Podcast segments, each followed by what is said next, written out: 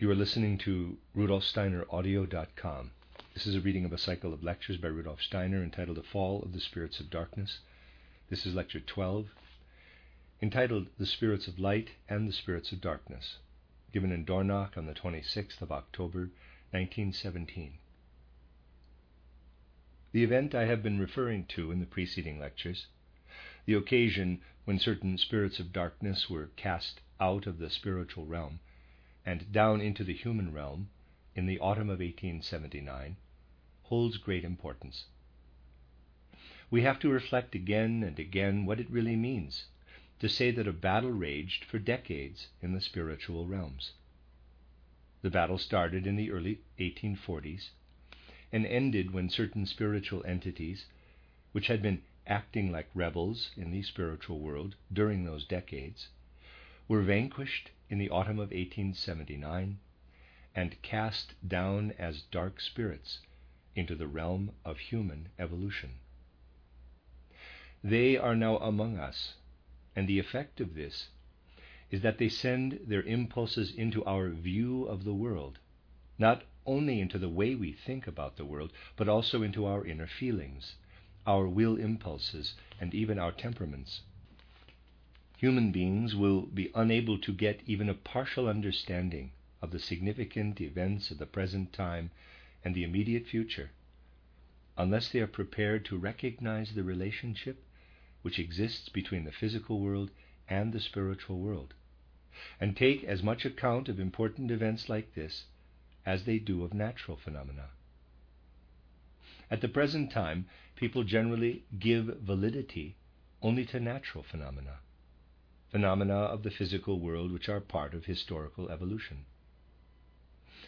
They will have to give validity again to spiritual events, which can be perceived with the aid of spiritual science, for only then can the events in which human beings are caught up be really understood. With reference to this important event, it is quite easy to establish how seriously people are in error if they base themselves only on concepts and definitions when considering the world, and not on direct observation of reality. One always has the feeling one ought to base oneself on defined concepts. What is Ahriman? What is Lucifer? What are the particular spirits in one hierarchy or another? Those are the questions we ask. And we believe that having got the definitions, we have also understood something about the way these entities work. An extreme example of the inadequacy of definitions is the following, which I have quoted before. It may not have been the ideal way of defining the human being, but it is the definition which was given in a school in Greece. The human being is a creature who walks on two legs and does not have feathers. The next time the pupil came to school, he brought a plucked cockerel, a creature who walked on two legs and had no feathers. This is a human being, he said, according to the definition. Many definitions of this kind are generally accepted, and many of our scientific definitions are, therefore, more or less in accord with the truth. We must not base ourselves on such definitions in anthroposophy, however. Perception will be poor if we base ourselves on abstract definitions. Yes, it is possible to define the term spirits of darkness, but this will not get us far. Spirits of darkness were cast down from heaven to earth in 1879. This may give a general idea of the spirits of darkness, but it does not get us far in understanding the real issue. The spirits of darkness now walking among us are of the same kind as the spirits of darkness which had been cast down from the spiritual world, that is, from heaven to earth, in earlier times. They had specific tasks to perform during the whole of the Atlantean age and right into Greco Latin times. Let us try to use the different insights we have gained and determine the task those spirits of darkness had to perform through millennia, through the whole Atlantean age, and on into Greco Latin times. It has to be kept in mind that the great scheme of things will only work if higher spiritual entities, who have the task of guiding human evolution make use of such spirits, putting them in the right place, as it were, to enable them to do what is necessary. As you will remember, the quote, Luciferic temptation quote, of old held major significance for human evolution. It did, of course, arise from Lucifer's specific aims, and from Atlantean times onward, Lucifer was in league with Ahriman. These spirits gave rise to counter aims of, let us call them, good spirits, the spirits of light. Fundamentally speaking, the spirits of darkness also wanted to the best for humanity in those early times. They wanted human beings to have the capacity for absolute freedom. But humanity was not ready for this at that time, at the time. They wanted to provide humanity with impulses which would make every human being an independent individual. It was not to be, however, for humanity was not yet ready. A counterforce had to be set up by the spirits of light. This was done by taking human beings from the heights of the spirit and putting them onto the earth, which is symbolically described in the expulsion from paradise. In reality, human beings were being placed in the stream of hereditary traits. Lucifer and the Ahrimanic powers wanted every human being to be an ind- independent individual. This would have meant that people would have become spiritual very rapidly while still immature, but it was not to happen. Human beings were to be educated on earth, brought to full development through the forces of the earth. This was achieved by placing them in the stream of heredity, where they would physically descend from others. In this way, they were not independent, but inherited certain traits from their forebears. They were weighed down with earthly qualities, which Lucifer did not want them to have. Anything to do with physical heredity was given to humanity by the spirits of light to counterbalance the Luciferic stream.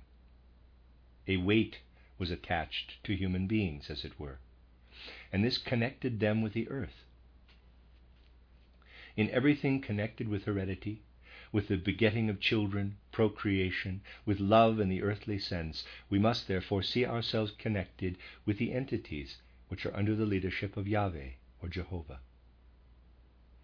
This is the reason why we find so many symbols of procreation and earthly heredity in the ancient religions.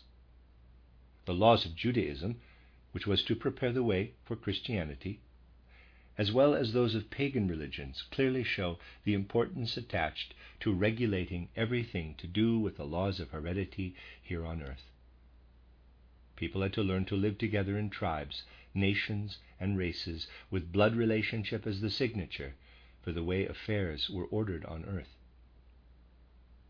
This had been in preparation during the Atlantean Age and was to be repeated in the fourth epoch of civilization, the Greco Latin epoch, mainly on account of the measures taken in the third Egypto Chaldean epoch.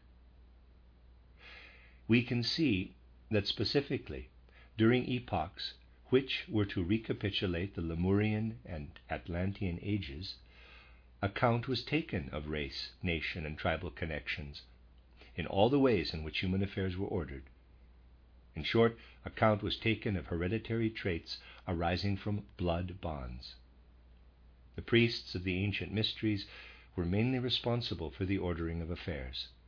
Today we would say for affairs of state. And they took care to observe the way in which customs, inclinations, and habits had to develop in various places to take account of blood relationships, of people belonging to a particular nation or tribe. Their laws were based on this we shall not be able to understand what issued from the mysteries of the third and fourth post Atlantean ages unless we consider the careful study of racial, national, and tribal relationships on which the priests based the laws they made for different regions of the earth. What really counted in each individual region was to establish order in the blood relationships. In those times when the spirits of light made it their concern to order human affairs on the basis of blood relationships, the spirits of darkness which had been cast down from heaven to earth with humanity, made it their concern to work against anything connected with heredity through blood relationship. They were the source of all rebellion against ordinances based on blood relationship in those ages, and of all teachings of rebellion against heredity and against tribal and racial relationships, insisting on the independence of the individual and seeking to establish laws based on this. Laws which did, of course, come from human beings, but were inspired by the spirits of darkness. Those ages extended as far as the 15th century. Echoes still persist, of course, for systems do not come to an abrupt end when there is a major break in evolution. Let me check that again.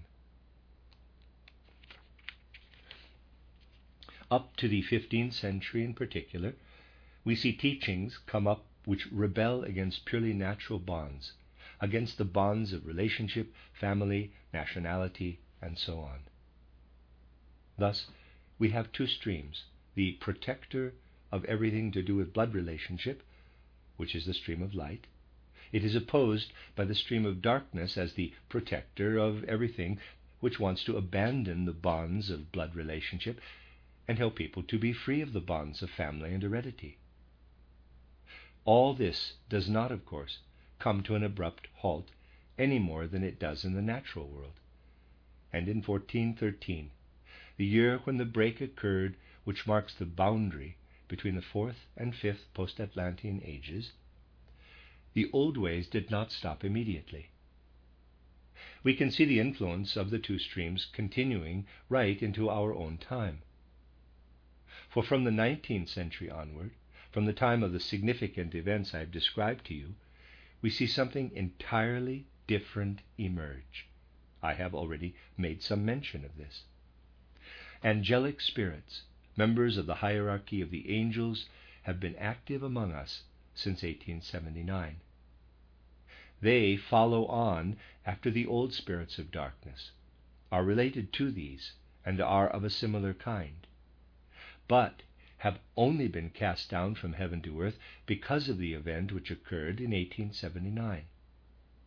Until then, they had their function up above, whilst their relatives, who acted in the way I have just described, have been among human beings from the Lemurian and Atlantean times.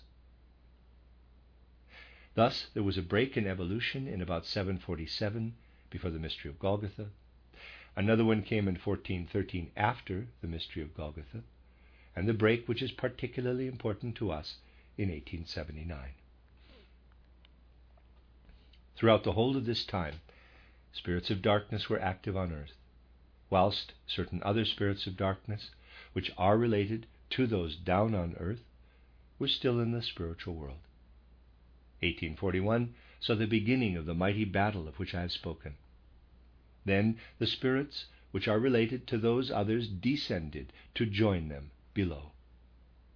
The power of the old rebels, of the continuing stream of spirits of darkness who had their tasks to perform from the Lemurian and Atlantean times, is gradually dying down as the powers of their brothers begin to take effect. This means that from the last third of the 19th century, the situation has been completely reversed. The spirits of light, who have been continuing in their activities, have done enough where the establishment of blood, tribal, racial, and similar bonds is concerned, for everything has its time in evolution. In the general and rightful scheme of things, enough has been done to establish what needed to be established through blood bonds in humanity. In more recent times, therefore, the spirits of light have changed their function. They now inspire human beings to develop independent ideas, feelings, and impulses for freedom. They now make it their concern to establish the basis on which people can be independent individuals.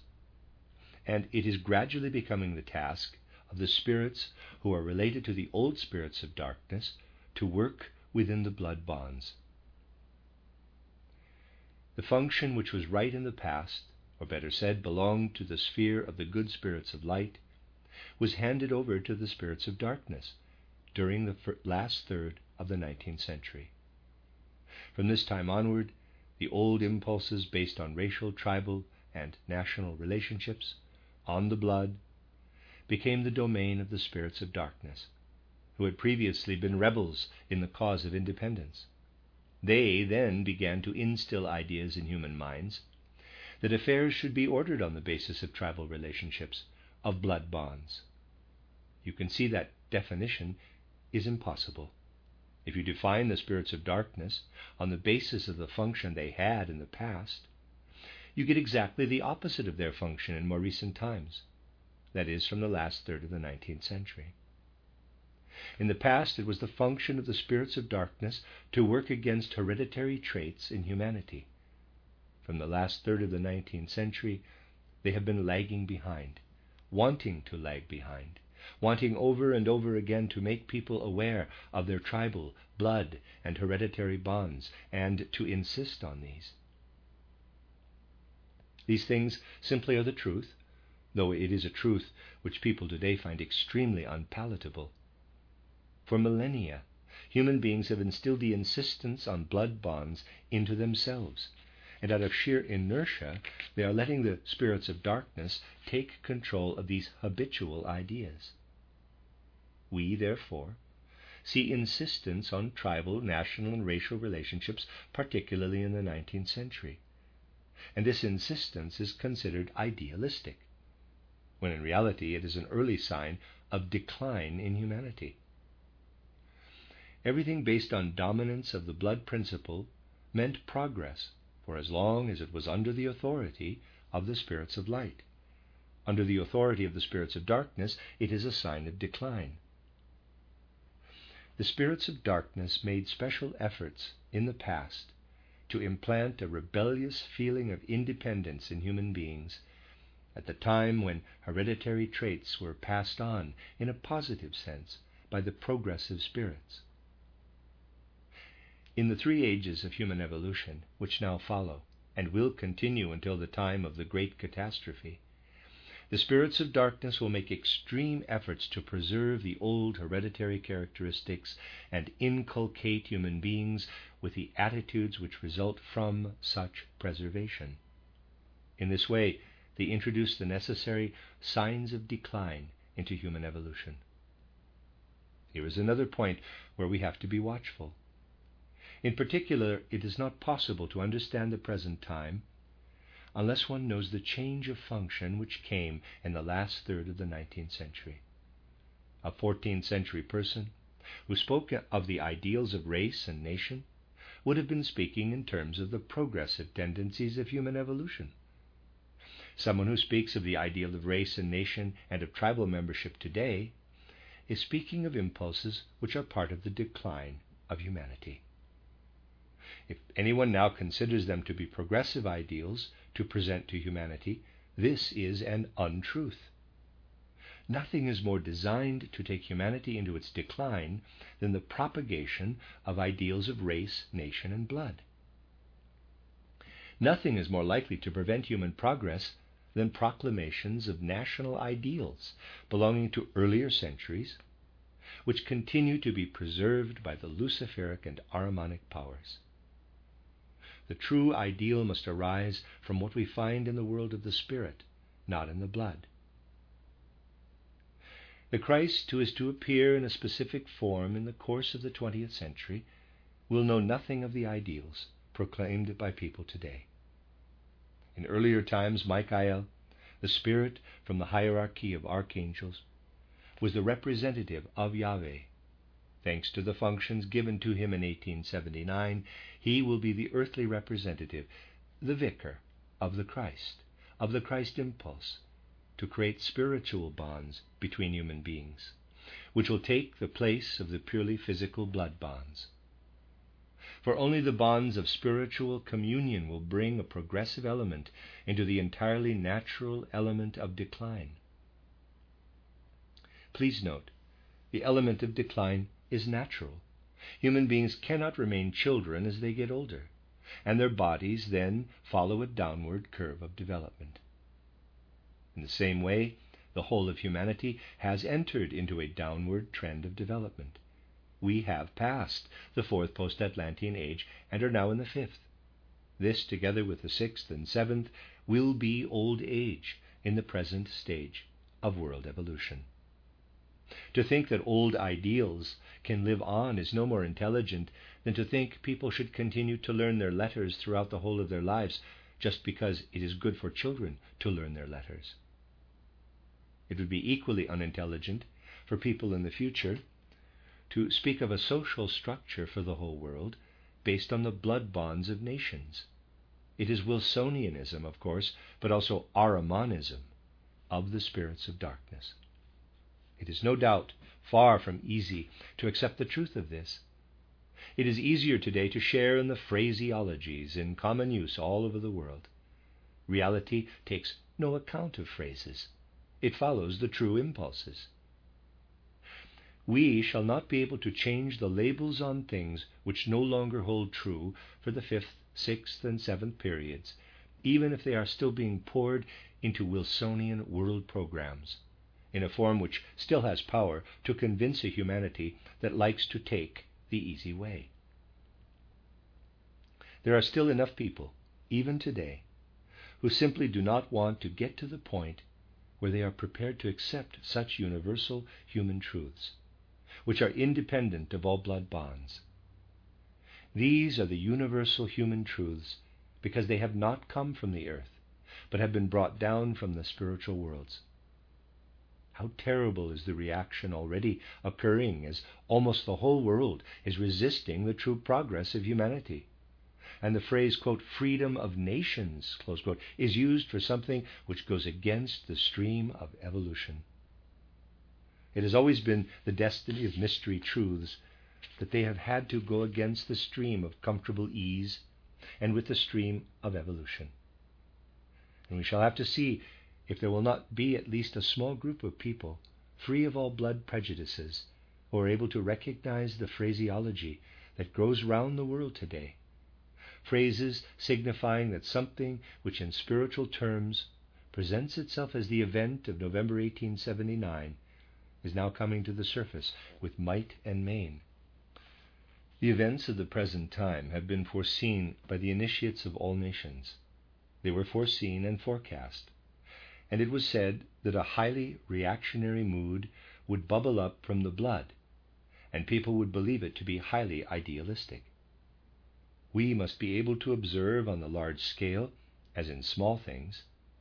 We must not allow ourselves to be deflected by the opinions and phrases one hears in the world today. We have to be able to rise a little above ourselves to understand the signs of the times. Yes, you may choose the other road and continue in your blood prejudices. You will then join the streams which lead downward. These are coming. You need to know how to be watchful where they are concerned and oppose them with elements which follow the upward trend. The downward trend comes of its own accord. We must have a feeling for life on the upward and life on the downward trend. Do not fall prey to the foolish inclination to escape from the downward trend, saying, quote, I will have nothing to do with Lucifer, nor with Ahriman. I have often censured this foolish inclination.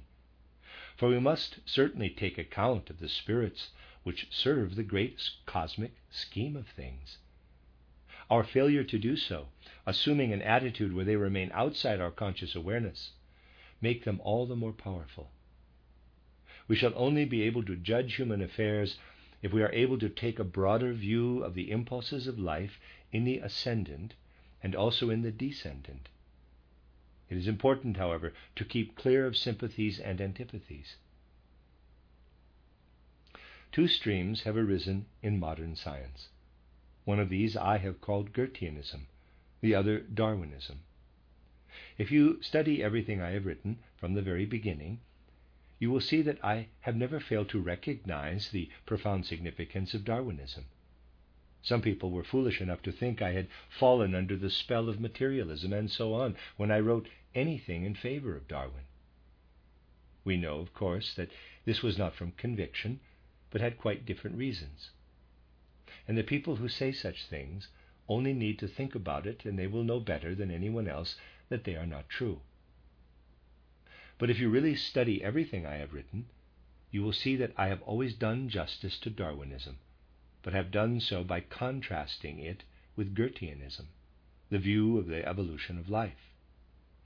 I have always sought to see such things as the theory of descent in the Darwinian sense, on the one hand, and the Goethean on the other, as I have done so because Goetheanism presents the ascending line, with organic evolution raised above mere physical existence. I have often referred to the conversation between Goethe and Schiller. Goethe drew a diagram of his archetypal plant, and Schiller said, That is not empiricism, learning from experience. It is an idea. Goethe's reply was, In that case, I have my idea in front of my eyes. For he saw the spiritual element in everything. Goethe thus initiated a theory of evolution which holds the potential for elevation to the highest spheres, for being applied to soul and spirit. Goethe may only have made a start with organic evolution in his theory of metamorphosis, but we have the evolution of the spirit to which humanity must attain from this fifth post Atlantean age onward, for human beings are becoming more inward, as I have shown. Goetheanism can have a great future, for the whole of anthroposophy is on these lines. Darwinism considers physical evolution from the physical side. External impulses, struggle for survival, selection, and so on, and in this way outlines an evolution which is dying down. Everything you can discover about organic life if you give yourself up to impulses which came up in earlier times. To understand Darwin, one merely has to make a synthesis of all the laws discovered in the past. To understand Goethe, one has to rise above this to laws which are ever new in earth existence. Both are necessary. It is not Darwinism which is the problem, nor Goetheanism, but the fact that people want to follow one or the other rather than one and the other. This is what really matters. In future, human beings, the older they get, will need to take in spiritual impulses if they want to be able to grow younger and younger and really develop their inner life. If they do so, they may have gray hair and wrinkles and all kinds of infirmities, but they will get younger and younger, for their souls are taking in impulses which they will take with them through the gate of death. People who relate only to the body cannot grow younger for their souls will share in everything the body experiences.